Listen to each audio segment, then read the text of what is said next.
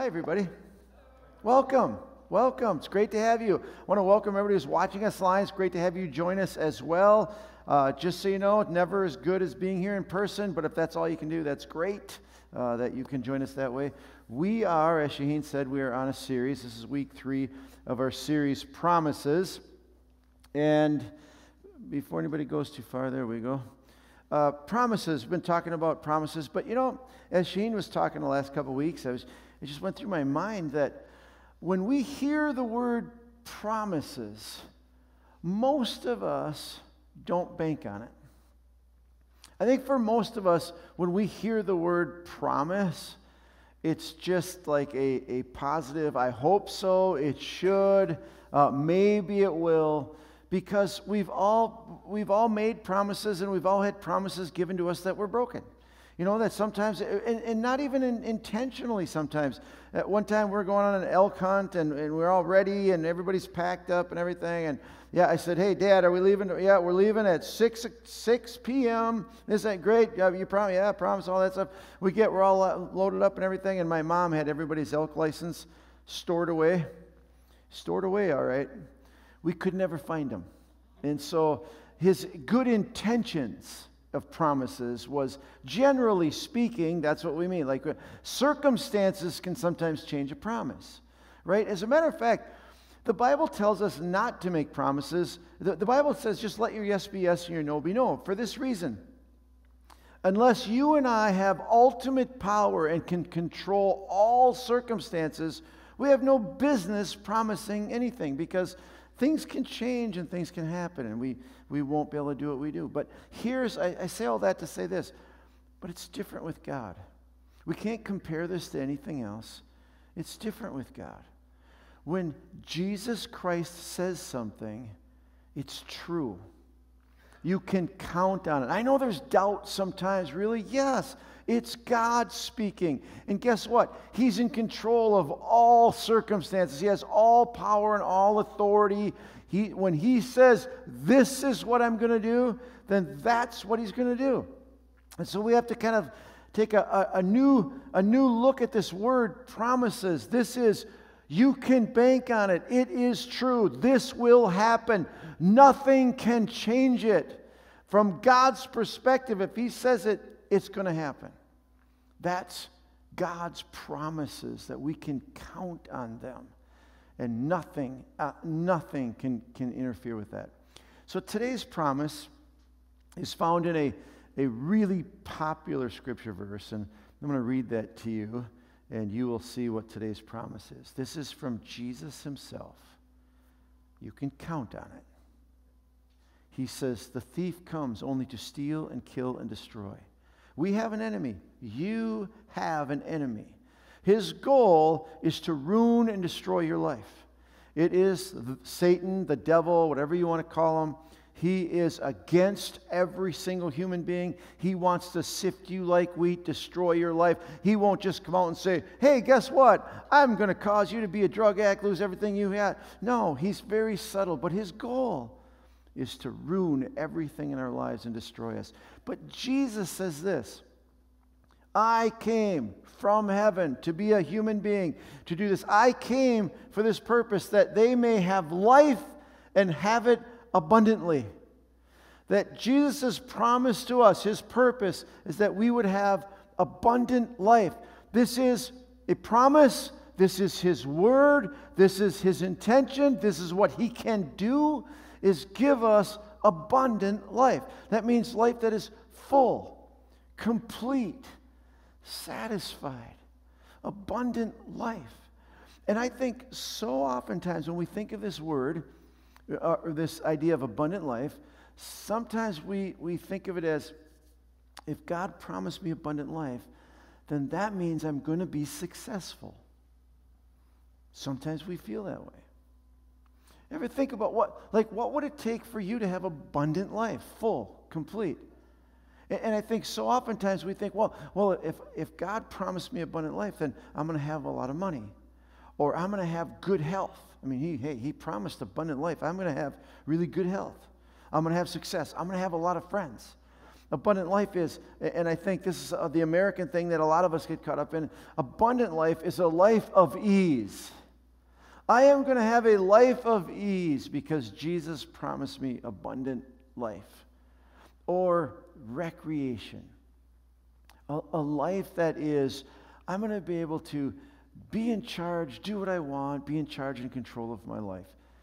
Is that what Jesus meant when he said abundant life? I have come that you would have abundant life, that you would have life to the full. Because I want to challenge that today, and I want us all to kind of see this from a, a different perspective. I don't believe at all that's what Jesus was talking about. But yet, he was talking about abundant life and a life that is full. But I think he was talking about life on the inside. Not the external, not the outside, not the circumstances, but the inside. And here's what's really interesting about this concept we all know it's true. Because here's what we all have experienced what's on the inside is more important than what's on the outside. I know right away, you know, at, at first glimpse, uh, glimpse, it doesn't look like that. But we've all experienced the inside is more important than the outside. If you are a person that has ever experienced being depressed, you know what I'm talking about. Because the outside could be perfect. You have people around you saying, hey, there's nothing to be depressed about. Look at you got a great job, a wonderful family. Look at the beautiful house, the comfort you have. You have all this stuff. But yet, you know what? You don't really care about that because what's on the inside is more important. What the inside is hurting, the outside can't fix. It's the same with other, other things. Maybe, maybe you live with extreme anxiety or fear and you have people around you that are trying to help, and it is helpful, but people around you say, listen, there's nothing to be afraid of. You're secure. You have this. You're loved. You have all of these things in your life. Hey, there's nothing to be, to be afraid of. Just be calm. Don't feel that way. But you know, you know that what's on the inside is more powerful than what's on the outside.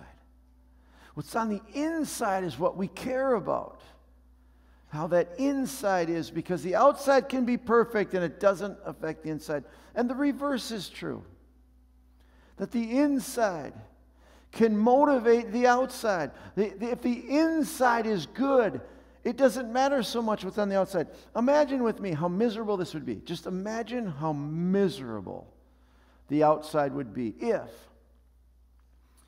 if in two weeks, somebody took you and said, You are going to go way up to the Arctic Circle, and I am going to take you out in the dark. You've got to get up at 4:30 in the morning.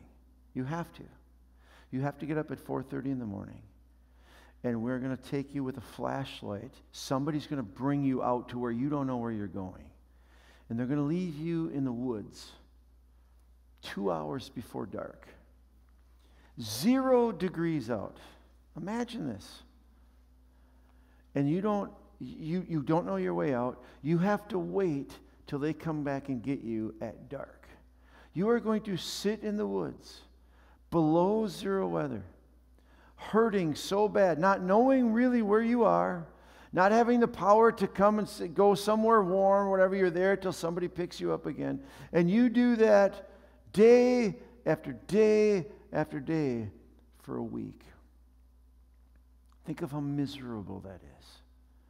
Where you're so cold, your toes and your fingers, you could be crying. You are so cold, and there's nothing you can do about it. How miserable would that be? Yet I long to do that. Imagine that. In two weeks, I'm going to northern Saskatchewan where somebody's going to bring me at 4.30 in the morning, I'm going to watch out with a flashlight, and I'm going to climb in a tree in zero degrees, and I'm going to sit there all day. The outside is miserable, I'll give you that. But the inside is so pumped, it doesn't matter. The inside is so pumped. Like if you said, I have to do it, have to, I volunteer, I want to go, I'll pay money to go do that. I mean, think about, think about the power of the inside and how it can motivate the outside. Most of you would think that'd be the most miserable thing to do. And you know what? It is miserable, I'll give you that. But the inside motivates the outside because the inside has this, this incredible desire to harvest a monster buck that I would do just about anything. How about this scenario that maybe you can? How about this? What if you, what if you, and you didn't really want to, maybe it was your spouse or somebody, but what if you were forced to have somebody else live in your home?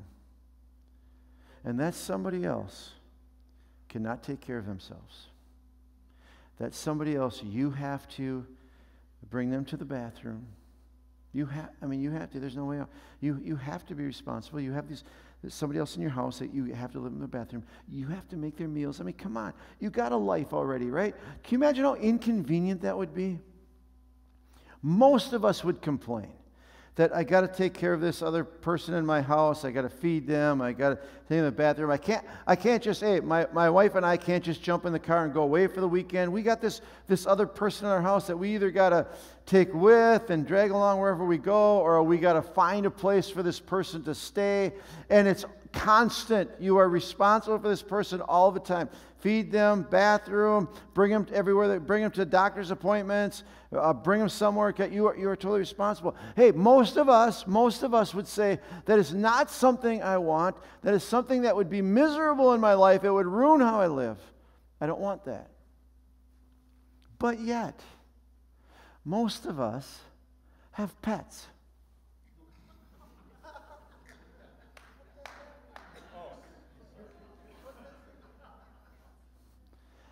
I don't, and from my perspective, looking at that, I think, you've got to be out of your mind to put yourself through all of that mess. But, but you do it, and you know, you don't even consider it a mess. You think it's a joy. You got a little puppy. Even your little puppy. You know, the inside. The inside can almost make the outside not even noticeable. If the inside is good, it is inside that really, really, really matters. And that's what Jesus Christ came to do. He came to give us abundant life on the inside. Abundant fullness on the inside that has nothing to do with outside circumstances whatsoever.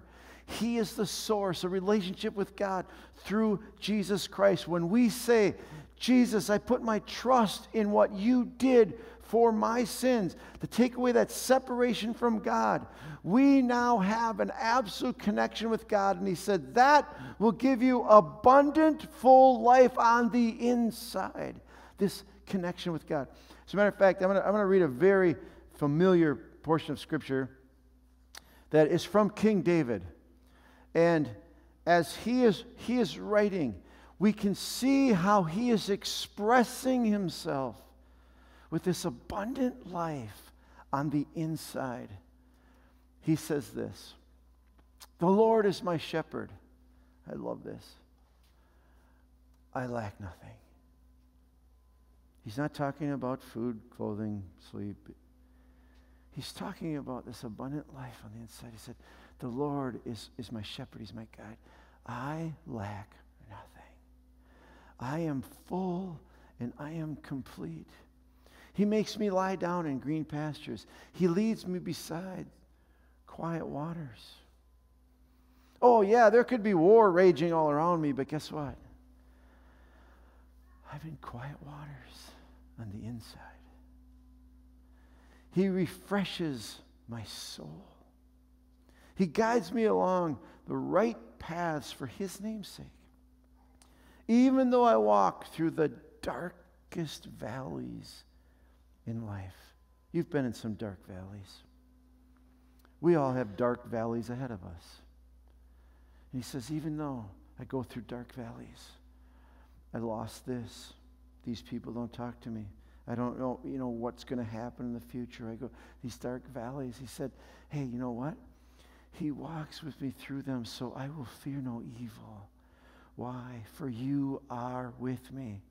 Your rod and your staff, they comfort me. He said, Hey, I, this, this abundant life on the inside. That no matter what happens, basically what David is saying is this I'm good, I'm complete, I'm satisfied. He goes on and he, and he says, I just think it's just a part of life. It's our life and what we can experience says, You prepare a table before me in the presence of my enemies. There are people against me. There are things working against me, and work isn't good. The business is going bad. The, the relationship is whatever it is. But you know what? But, but, but you and I, we're having a meal together. That you and I are, are fellowshipping, are being one together in the midst of calamity and in the midst of what's going on. I have peace on the inside. You anoint my head with oil, my cup overflows from the inside out. It over my cup overflows. Surely your goodness and love will follow me all the days of my life. This is a promise. You will always be there. You're never going away. This will always be there. And it goes even beyond that. And I will dwell in the house of the Lord forever. This is a relationship that will go forever and ever throughout eternity experiencing this abundant life on the inside. When we read stories of people's lives and we see how some of the trouble and the horrible things they go through, and we see them be victorious through it, and you wonder, how can they do that? It's because they've experienced the fullness on the inside in a relationship with God read about the early church and some of the things they went through and how miserable it would be.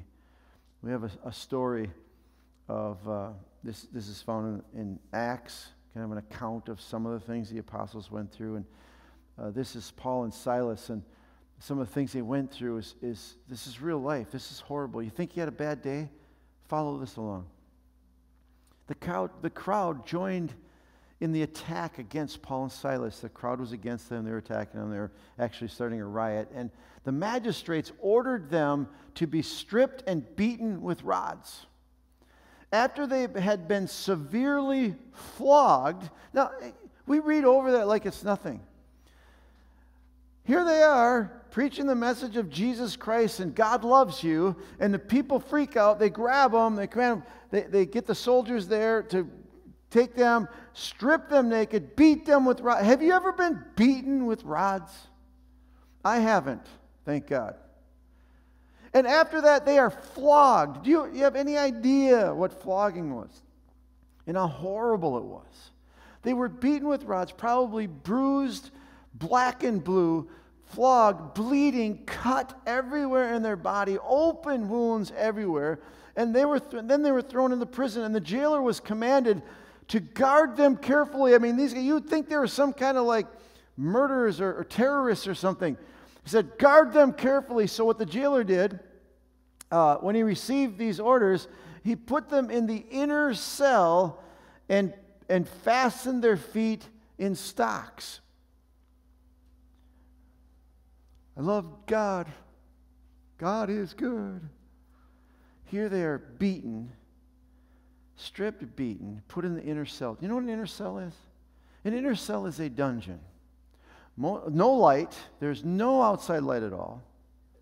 Pitch black, dirt floor. They are they've been up all day, they've been flogged, they've been beaten, they're bleeding.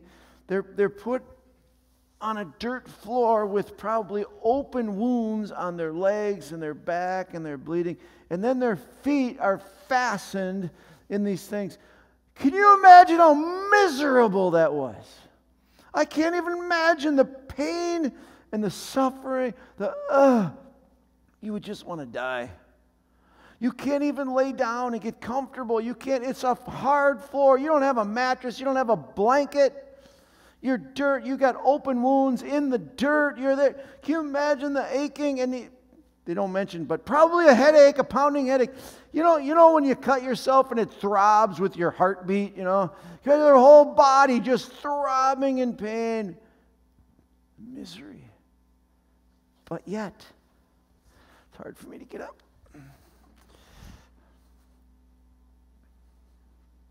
I can just imagine the possibilities of an attitude here. Yeah, Jesus promised me abundant life. Well, he didn't know what he's talking about. I didn't sign up for this. It could have been. But if you know the story, it's amazing. About midnight, oh, tired and miserable and aching and painful, Paul and Silas were praying and singing hymns to God. And the other prisoners were listening to them. They weren't ashamed of it. They were sitting there, laying there with their feet in the stocks, hurting, and they were rejoicing and praising God. God, you're so good. You're so fulfilling. You're so eternal. Thank you for your joy, Father. We worship you forever. They were singing. The other prisoners thought, these guys are something wrong with them, man. They're nuts. They didn't do this because they knew that Luke was writing it down. They didn't do this because they thought this would be a good lesson for the church in 2,000 years. They did this because they had abundant life on the inside.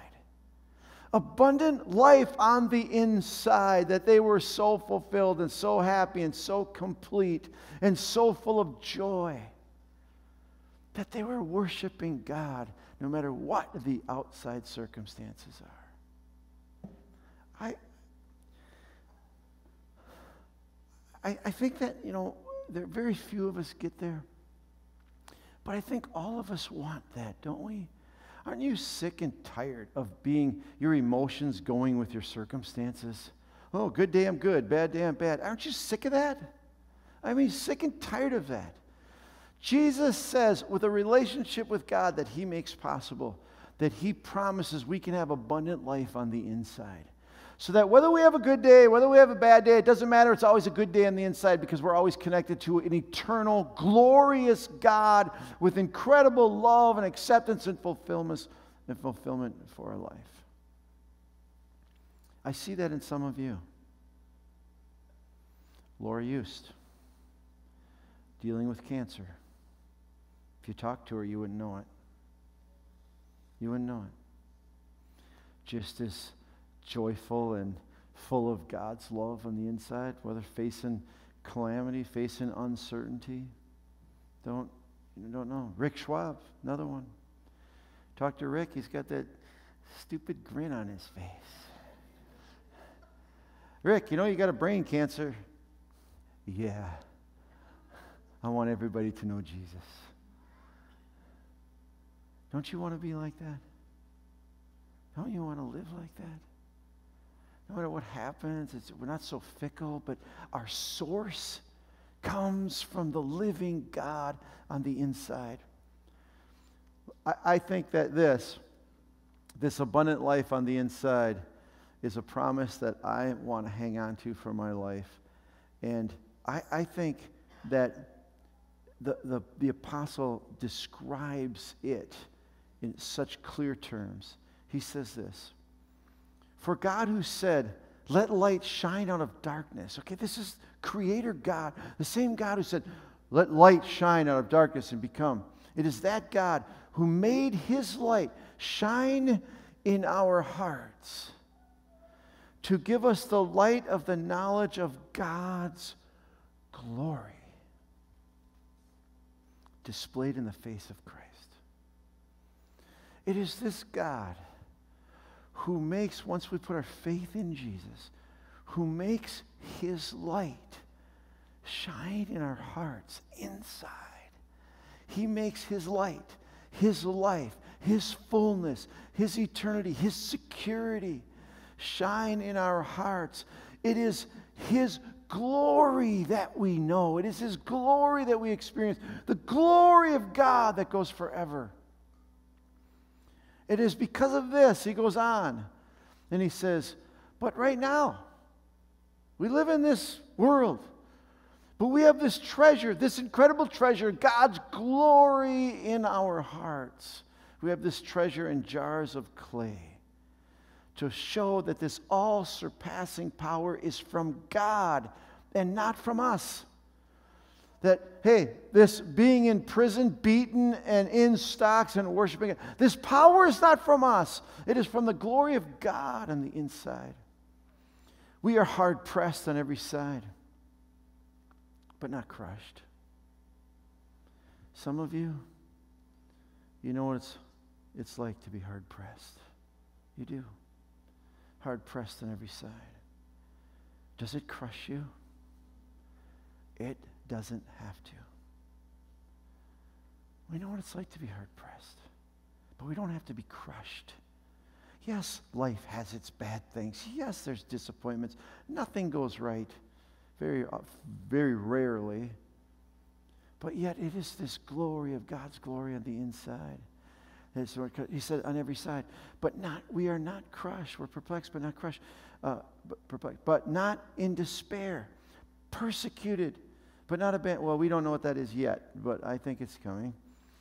We are struck down, but not destroyed. Therefore, I'm skipping here, uh, but he goes on in the same thought. Therefore, we do not lose heart. Though outwardly we are wasting away, some of us more visible than others. Hey, listen, on the outside, we're not finding life. We're not finding joy. On the outside, we're wasting away. Yet inwardly, we are being renewed day by day, for our light and momentary troubles are achieving for us an eternal glory that far outweighs them all. So, we fix our eyes not on what is seen, but on what is unseen.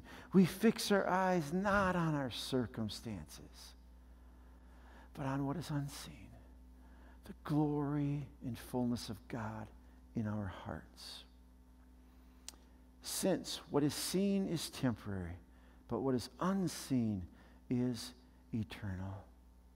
It's God's promise. It's a promise for every one of us to have abundant life on the inside, to be full and complete on the inside. This is whether hard times or not hard times. Our source for the Christian, our source for joy and fullness and completeness and satisfaction comes from an eternal God who created all things and all powerful, all authority. Our joy comes from Him, not from these things around us. But the question is this I've been a Christian for a long time. I don't know how that works. I have never experienced that. If God promised, abundant life. How come I'm not feeling it? And I don't know if some of you remember this, but a long time ago we did a curtain here. Remember the curtain? when we put our faith in Jesus, the curtain is removed. But getting close to God is up to us. Jesus took care of the curtain, but getting close to God is up to us.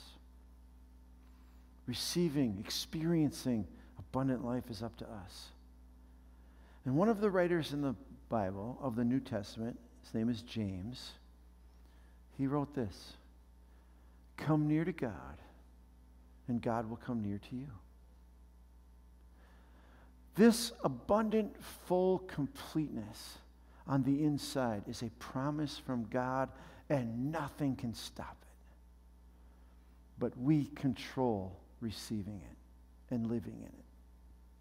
And that is, is by drawing close to God. Seeking God and drawing close to God, talking to God, being honest with God is our responsibility. And when we do, the fullness and the joy and the happiness have nothing to do with our circumstances. They come from God. And my question to you is this Do you want to be full of joy and satisfaction and fullness and completeness all the time? If you do, it's a promise of God. Just draw close to God, and He will draw close to you. Let's talk to God. Father, thank you so much for your promise. It is not a wish. It is not a hopeful. It is not. It, it is a guarantee that you will do to any of us, to all of us who are Christians and drawing to you. Ask, seek, and knock. Father, we come to you, we ask. You promise that we will receive. If we knock, the door will be open. If we seek you, we will find you, that you are here for us. And Father, right now, we just confess to you, I want your fullness in my life. I want your presence and your peace and your contentment in my life. I want to know you better as you fulfill me more. In Jesus' name, amen.